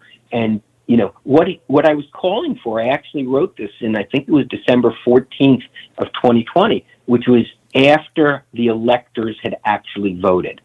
So all of the court contests he'd lost on, um, there was nothing to do. The electors had actually cast their votes. I said, now you've got to move forward. Okay. When Trump entered offer, office after Hillary lost, Democrats spent months before Trump took office organizing the resistance so that the day Trump took office, they hit him with everything. They said, that's what Trump needs to do. Trump needs to announce the election was fraudulent, stolen, whatever. That's fine. That's your opinion. You're entitled to it. And is I am organizing now to win the next election. Mm-hmm. And I am setting up the apparatus to win the next election. And if he had done that, we'd be in a lot better shape right now than we are uh, because all this whining and all of these machinations, whether they're criminal or not, a lot of what went on was really seedy. Okay, whether it was criminal or not, it's a different question, but a lot of what went on was really seedy. The, all the phone calls he was making to people trying to get them to change things, uh, you know, and he didn't do it. And now we're in this position that people want to still spend all their time complaining about 2020 rather than talking about how we're going to win in 2024. It's a dead end, uh, and it's a sorry state of affairs. And the Democrats are playing it like a fiddle. They really are. They are. They know that there's a significant portion of the Republican Party, probably not 50% of the voters, probably 30 or 35%, who are just going to vote for Trump no matter what, and are going to stay home if he's not the nominee. And Democrats are loving every second of it. Well, Professor, thank you very much. Thank you for spending so much time. Glad I could cheer you. Glad I could cheer you. No, up. you, you, you definitely. I think you were describing me when you're talking about the whiners. You're describing me a little bit. Just isn't fair. I'm, you know, here. This is. I actually have a recording of me earlier because I'm one of those people that's still very hung up about the 2020 election being stolen. I think it was stolen, and I only think I think it's relevant in terms of. Uh, how do you secure the next one? You know, I I'd love to know forensically how far back has it been being stolen. You know, did Trump outsteal Hillary, and that's why she was so convinced it was stolen because she was stealing it. and She know he had to have outstolen her. you know, uh, the, the, to me, it's like I feel like we're all just sort of we're spinning our wheels a little bit if we don't ever get to okay how do we make our elections going forward blatantly transparently secure uh, i don't see any movement in that direction from anybody really Well, they they've done it in Florida. They've done it in Florida. Okay, so the way you get you stop this stuff is you elect a president who can put that in at the federal level and who has done it, and whether it's DeSantis or somebody else. But the point is that it is doable. You've got to have the will to do it. And Florida and there may be other states are the models where they have eliminated election fraud. Well, I do like a lot of what he has done in Florida. That is for sure. Um, all right. Well, I hope you will come back. Uh, uh, you spent a tremendous amount of time. I hope I didn't wear you out. You, uh, uh, I felt like we could, we could go down the election rabbit hole for another hour if you want. Let's do it. but I think uh, uh, let's let's save it for another time. But I, I, I really appreciate you spending time and, and helping helping me and our listeners understand this latest indictment and the other indictments a little bit better than I than we would otherwise. So thank you very much, Professor. Okay, great. Thanks for having And me. And everyone should go to legalinsurrection.com. Uh, if you have, you need to follow their work. Professor Jacobson, you've been doing important work there for a very long time. W- And whether you know it or not, you may not even know that the, the stories that he's been involved with, but you know the stories that he's been involved with. Uh, you, you you were deeply involved with the Oberlin College case, right? Weren't you? You covered that tremendously. Yeah, we covered it from day one. For six years through the trial, we were the only people to have a reporter in the courtroom full time for the trial. uh, yeah, we covered it for over six years. Yeah, so And these so guys are doing important work, and you should be following them closely. So, thank you, Professor. It's our privilege All right. uh, to have you on. Great. Take care. And that was Professor Jacobson. That was a great interview. He had It was a lot very to say. good. I didn't agree with everything he had to say. He does. He he doesn't seem to think that he thinks that the uh, the suitcases of ballots under the table in Georgia has been debunked, and I didn't. I didn't agree with that. Yeah, and I don't know enough. I from what I've seen, yeah, I, I didn't. I didn't know that it's debunked. I've never heard that. Um, They debunked that it was, you know, the original description of it on, you know, it was Jim Hoft at the Gateway Pundit who broke that story um, of suitcases of ballots being taken out from underneath the table after they kicked everybody out uh, and closed up closed up shop for the night. Then they, they they take these what were described as suitcases of ballots dragged out from underneath the table, and then they started running the ballots after everybody was gone. And the only thing that was debunked was that they weren't suitcases; they were ballot boxes. So, uh, to me, okay, yeah, oh, great. The description of the of the box was incorrect. The box was still there. They had ballots. They still did what we all saw them do. So nothing's debunked. the only thing I thought was if it if it's if it's kind of true what he's saying, and if the and if Ruby wasn't doing anything wrong there, it's possible, I suppose, that that was you know basically a trap that that was bait being thrown out there. Like let's let's let's just th- put some video of some shady looking footage out there, and then trap somebody into an accusation uh, of wrongdoing. I guess that's possible. Um, but it certainly looked shady, whatever it was that was going on. Uh, yeah.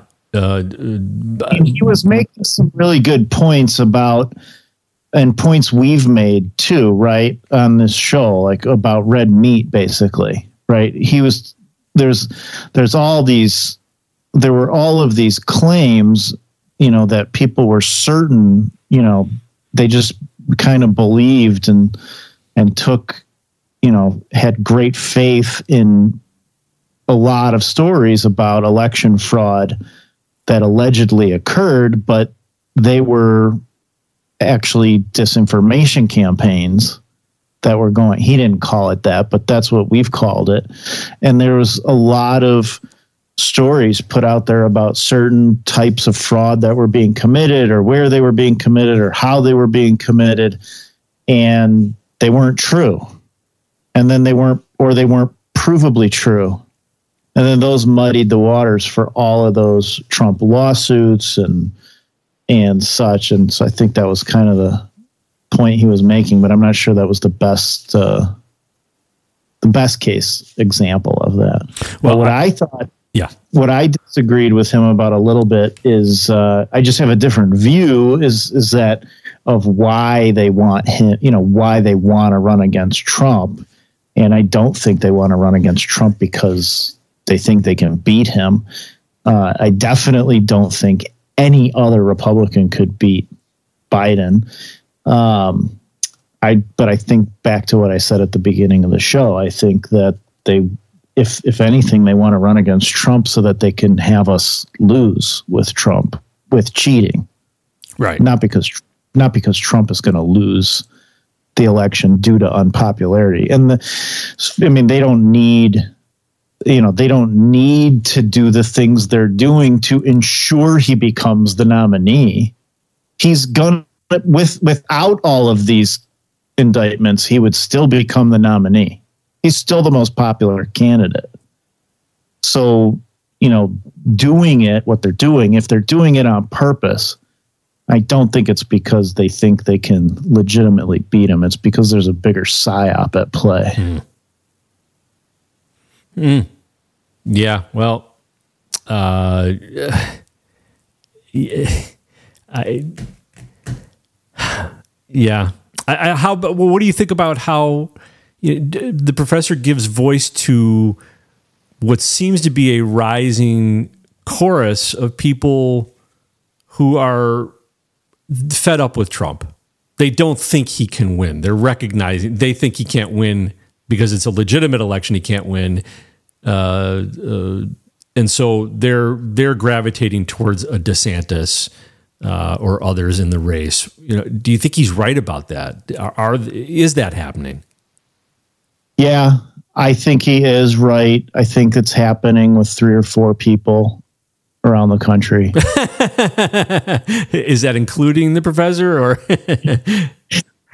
I mean, I know somebody I talked to recently who I hadn't talked to for a long time, and they're just like, I'm tired of Trump, and uh, I'm going for. I sent some money to Nikki Haley and Tim Scott, but you know what? I've never heard anyone else say something that crazy. Hmm. That was the only the only time I've heard someone say that. I mean, the the I you see it a lot on Twitter. Uh, t- Twitter is or X as it is now is just a a, a waterfall of anti-Trump tweets. DeSantis must be paying a fortune.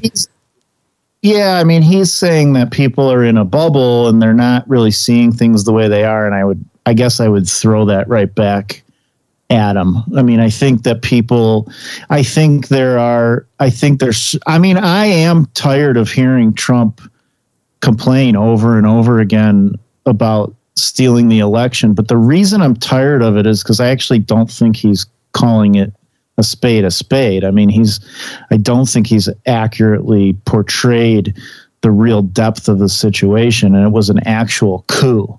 And there was a military overthrow of the government here. And so, like when when he just says it was stolen or it was rigged, I actually feel that that sort of undermines or downplays the severity of the situation because elections are stolen all the time in this country. It's kind of like, yeah, you know, it just happened again. Um, well, uh, the, my biggest and concern I- is I don't see anybody organizing to uh, remedy the situation going into 24. What's going to be different this time? Right? and and, and the sure. professor is saying, well, that's what DeSantis has done in Florida, uh, and he's and he's right. DeSantis has uh, he's done a lot to deliver Florida, to repair Florida. But the, but I the, I just I don't know. uh, Maybe in the circles that he's floating in around Cornell or or wherever, I just I Trump is wildly popular, and he he was he he was the highest vote getter I think ever for president mm-hmm. after his first. So like people are forgetting that you know there the there was an actual coup. They had to make it appear that joe biden got 80 plus million votes to be the winner. So to say that you know there's all this unpopular sentiment against trump. I mean i feel like and i don't think the professor is somebody that is you know he was not a never trumper. He wasn't Right. somebody that's just repeating talking points you know of the establishment. He's not an establishment guy. Um, That's why I pay very it- close attention to what he's saying, even though I don't necessarily agree. I'm taking it very seriously because he's he is Yeah, not a I mean, I never think- Trumper. Oh, I think he just has a. I I think he just has a different take. Um, I I mean, I personally think he's reading it differently than we are. Um, I think I disagree. I think he's not correct on that. Um, but I don't. I don't. It's. I don't think that he's coming from a place of uh, hatred. You know, and, and Right? No, Trump. he right. He's not. He's not suffering from Trump, Trump derangement syndrome. He's he's. Uh, it's a it's a very level headed uh, analysis, and again, the legal analysis, which is, uh, you know, he he. I w- Matt Gaetz had me. Okay, Matt Gaetz had me. I was riled up. Matt Gaetz had me riled up. How can they be, uh, you know, uh, uh, charging him for free speech? Well, they're not. That's not a charge. It was an act within the RICO charge. Uh, Right. And so that was, a, I, I thought, a very valuable explanation um, of the of the indictment. People should go read the indictment. Go look at it. It is it's a crazy indictment. And I think really the main point that he was making on the legal analysis is uh, you know the way that this indictment is structured uh, they, they have nothing on Trump except to do this as a RICO charge because they don't have Trump doing anything directly. Uh, yeah, that's ex- he explained. The, it's like they're trying to take down a mob boss, right? For things other people did that may or may not have been illegal, and things that may have been that were legal that they say aren't. And then he brought up the John Doe, which is what happened in Wisconsin, and that was a that was a good thing for him to bring up because that was one of the things that was happening in the John Doe in Wisconsin is that they were they were accurate in many of the allegations that they made throughout their investigations and their arrests and when they were searching you know raiding people's homes that it it wasn't it wasn't that they were wrong on a lot of the things that they claimed about and the one thing pr- the professor said was he called them conservative activists. It was actually it was m- mainly people that weren't acts or at least a bunch that weren't activists but were even just people in Scott Walker's staff just people that were affiliated with him and they weren't even working politically um, but they were being a- accused of things that weren't actually crimes right so they're like, you did this, this, this, and that. And it's like, yeah. Well, we're, so we're going to put you in jail for it. But what it was wasn't illegal. And that's, I think, an important question here with a lot of these claims. You know, is it to to say I want to make sure that the count is legitimate? is that illegal now? You know? right, right. Make sure the outcome is accurate. I mean, by the by the by the by the standards that they're creating right now, it would certainly seem to indicate that Al Gore should have gone to prison. Well, Over- the the thing that's different here, and this is what's you know why they did this as a RICO case, because it looks as though they may have the goods on some people who were who who gained access to equipment in an unauthorized way, uh, or uh, impersonated somebody. Um, if that happened, okay, well, those individuals may have a problem, but th- none of that is Trump unless they make it this RICO case. Uh, you know, other than that, they don't have anything. Um, So it seems like a far far stretch to be able to prove something like that. Well, and they don't need to. They just need to tie him up past the election. They don't want him in jail. You can't have him be in jail. That makes him the ultimate martyr. They want to derail him for 24. They want him under a giant cloud on trial, and then they steal the election from him. And then he, he if he gets convicted, he won't be sent to jail while he's on appeal, and the appeal will go in his favor or something like that. But they're never going to send him to jail. That is that that is actually damaging for them when all they need to do is just get past 24 because he can't run again after 24. Uh, so yeah, I don't I don't see jail in his future. I do see definitely a conviction in his future, um, but not jail. That's that's that gives that's the mar- that gives him the martyrship, the martyrdom. Uh, well, I say bring it, right, bring I- on more of it. Yeah, I- listen. Here's the best case scenario for me: is they they try him. It's a big public spectacle. They convict him. He still somehow out cheats them, or just just overwhelms their cheating and wins, and uh, ascends to the presidency again. Even after being convicted, that's I. Th- he should go to jail and win from jail. That's the best case scenario. Uh, I just I want to close out real quick with this. Uh, two things from Vivek Ramaswamy, Vivek Ramaswamy. Um, he what's that? It's Vi- Vivek. Vivek. Sorry, Vivek Ramaswamy. it's my neo-colonialist uh, tongue at work. There, I, I apologize. I have to examine that. Uh, Vivek. Vivek Ramaswamy. He was also at the uh, Iowa State Fair, and he, somebody tried to an LGBTQI plus LGBTQ uh, bot tried to give him a gotcha question, and he gave a master class in how to answer this question, or one way to answer this question. I was just wondering, um, what were your opinions on the LGBTQ plus community? Uh, if you can't hear it, she says, "What is your opinion on the LGBTQ plus community?" I don't think it's one community. Really? Yeah, I mean, how could it be? You just mash together an alphabet soup. Trans is fundamentally in tension with gay, if you ask me. And that is absolutely true. Uh, you and I have talked about this before.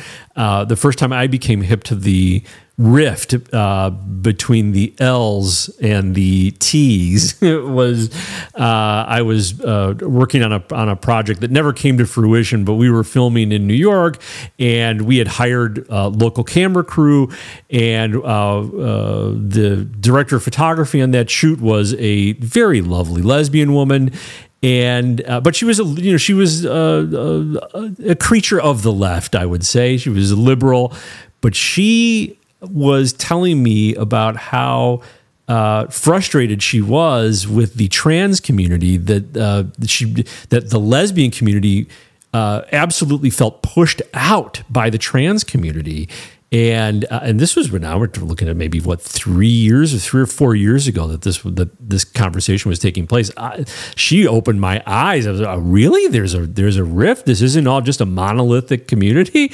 Uh, and yeah, she was she was very upset with the with the trans community, and I think that that V- Vivek is is absolutely right uh, in in bringing that up that that it's not a monolithic community and that there's tension there.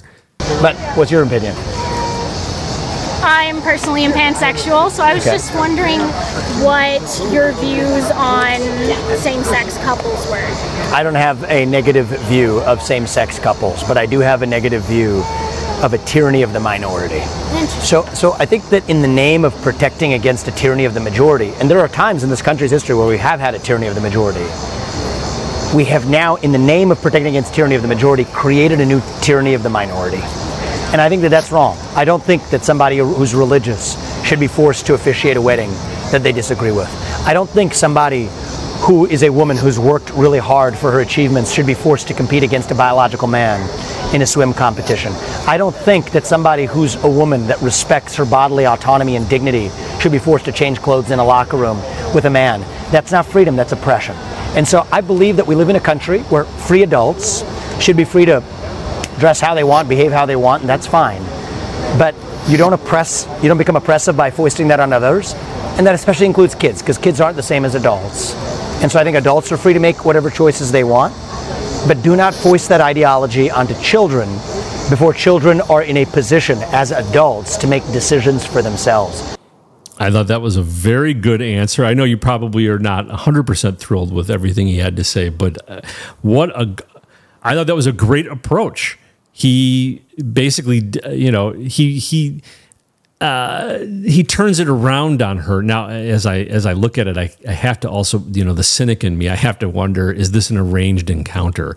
The way that she asks the question is not very. It's not very gotcha. It's it's sort of open ended. So either she's never done this before, or she was nervous to be around him. Uh, That's what I. Somebody that's never never done that before. They never got to ask a question of somebody that prominent, and so they just came up with a stupid question. Mhm. Like, because that's the first thing I thought of. Like, what kind of question is that? Like, what do you think about the same sex couples or whatever? I mean, it's like it's such a, it's such a. What's your opinion? There, but there's no. Just not asking him anything. But his answer was a fine answer for a political response. You know, I mean, it was. But I, you know, yeah, there's a lot more I could go into on it. So, but yeah, right. Pretty good, pretty good response. Uh, and then he goes and he does. then he goes and he does this. Snap back to reality. Oh, there goes gravity. Oh, there goes gravity. Choke. He's so mad, but he won't give up that He did this. easy. Oh, he won't laugh, but he knows he's so bad. He did this at the at the Fair Side Chat with Governor Kim Reynolds. So I, he's rapping Eminem. Did he? Is Milo working on his campaign? Seriously, what is that about? Why? Talk about not reading the room. He's I- he's like he's doing a Bill Clinton thing when Bill Clinton played the saxophone, but uh, ah, yeah, yeah. Clinton playing the saxophone worked. Well, and the saxophone doesn't come across. uh, It's not like you know Eminem is like gangster rap is what it's. You know, he, he's had some pretty racy lyrics. Yeah, it, it, it, I just don't think it reads the room very well. Snap back to reality. Oh, there goes gravity. Oh, there goes rabbit. He choke. He's so mad, but he won't give up that easy. No, he won't rap it. He knows his own back to these ropes. His own back. Yeah, I just think it's. I think that's a mistake. Which that song makes me think everything else he said was memorized somewhere too. Yeah, it's not good. I don't think that was a good look. That was not the win he thought it was. Well, Jeremy Siegel, it has been a pleasure having you back on the Truth Bait podcast. It's been a pleasure. You broke up there. Did you just say that this was the best thing you've done all week? I said it's been a pleasure. Feedback. Uh, Jeremy, you're you're extremely busy. Life is throwing you fastballs, and I know that I appreciate it, and I know our audience appreciates you being here. Um, this was something we couldn't couldn't couldn't go without your take, man. Uh, so thank you very much for being here, and I hope that you can come back soon. Uh, and be with us again. And I appreciate you listening while you're not able to be here. That's uh, that's impressive too. I didn't I didn't know if you'd have time. it's lonely here without you, Jeremy. I didn't have time. I was listening in the bee yard. you were listening with the bees. You had a, you had a major bee incident, didn't you? Tell people about your bee incident. What happened? Listening in the bee yard, I didn't even get stung. They must have found your voice soothing. um, yeah. Oh, yeah. No, I didn't have a bee incident. I Oh, had yeah. a bald hornet incident. To I us was, city uh, folk, they're all the same. It's a stinging, th- it's a stinging flying Oh. insect. So States hornets build a nest that's like a big paper ball with sheets of thin tissue paper wrapping around it. Like, say like this one was the size of a basketball. It was huge, right over my swimming pool, like right over where the kids are swimming. And the hornets, I mean, they they're not like stinging. They can, but they haven't been. You know, they're sort of like ten feet high. They're not really bothering anybody except that they're there. Nobody's gotten stung by them. And uh, executive producer Ann is like, "Can you go get the wasp's nest down tonight or the hornet's nest finally?" And I'm just like, "All right," you know. And she's like, "I'm just trying to remind you." So I go out and I get my suit on, my bee suit but they were uh yeah i tried to last year i had the same thing happen in the same spot and i ripped it down with the swimming pool net and just drowned them immediately uh, but this time it didn't work and the whole nest exploded well, that must make them very happy. had a flash like on my head on my hat and so all i could see was like a swarm of these bald faced hornets coming get toward the light you know like right at my head. And i just took off. I ran. And uh, i ran through them. I felt them bouncing off of me. Fortunately i was smart enough to wear my my my bee jacket and veil. So i uh, did not get stung. I don't know the status of the nest. I know that most of it I saw fly into the swimming pool. I don't know if it floated or sank. I hope there's not a raft of like 800 angry hornets tomorrow. Right? Can Like they ref- survive with half a nest, or will they just abandon the nest and go start somewhere else? I mean, if it's like floating around the pool like a Haitian refugee float, Oh man! there goes our Haitian audience. they might. Uh, I think they might abandon it, but I guess you never know. If they want their citizenship, they'll be floating there in the morning. wow, that is that is very brave. That's quite that's a traumatic story, man. And then you got on air. Thank you, Jeremy. Well, here. I think that's an excellent way to end the show. Jeremy Siegel, thank you very much. Thank you very much to all of our listener producers. And thank you to Professor William Jacobson, legalinsurrection.com. Definitely go there, bookmark that page, follow them regularly. and follow the Truth Bait podcast, where we are coming to you with a brand new episode every single Tuesday and Friday, both Jeremy and I together without fail. The best of our. Uh, yeah, and you broke up. So he said to the best of our ability. Yeah. Yeah, that's said.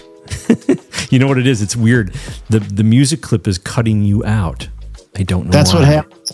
And you cut out with the music too. Oh, that is so. I'm going to keep it really low. Yeah, it's annoying. All right. Thank you, Jeremy. Thank you, everybody. And now back into the sea of clickbait with us all.